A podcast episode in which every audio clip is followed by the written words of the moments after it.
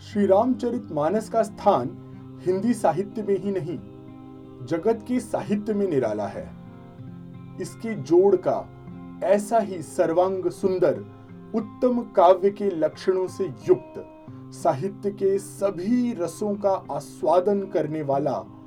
काव्य कला की दृष्टि से सर्वोच्च कोटि का तथा आदर्श गृहस्थ जीवन, आदर्श राजधर्म, आदर्श पारिवारिक जीवन आदर्श पतिव्रत धर्म, आदर्श भ्रात धर्म, साथ साथ सर्वोच्च भक्ति, ज्ञान, त्याग, वैराग्य तथा सदाचार की शिक्षा देने वाला स्त्री, पुरुष, बालक, वृद्ध और युवा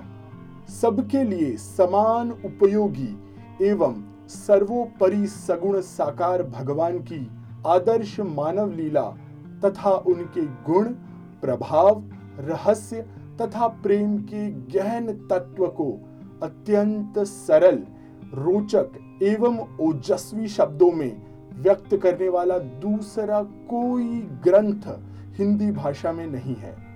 यही कारण है कि जितने चवासे गरीब, अमीर, शिक्षित, अशिक्षित, गृहस्थ, सन्यासी, स्त्री, पुरुष, बालक, वृद्ध सभी श्रेणी के लोग इस ग्रंथ को बड़े ही चाव से पढ़ते हैं और इसे ग्रंथ रत्न कहते हैं। उतने चाव से और किसी ग्रंथ को नहीं पढ़ते, तथा भक्ति, ज्ञान, नीति, सदाचार का जितना प्रचार जनता में इस ग्रंथ से हुआ, उतना कदाचित और किसी ग्रंथ में नहीं हुआ।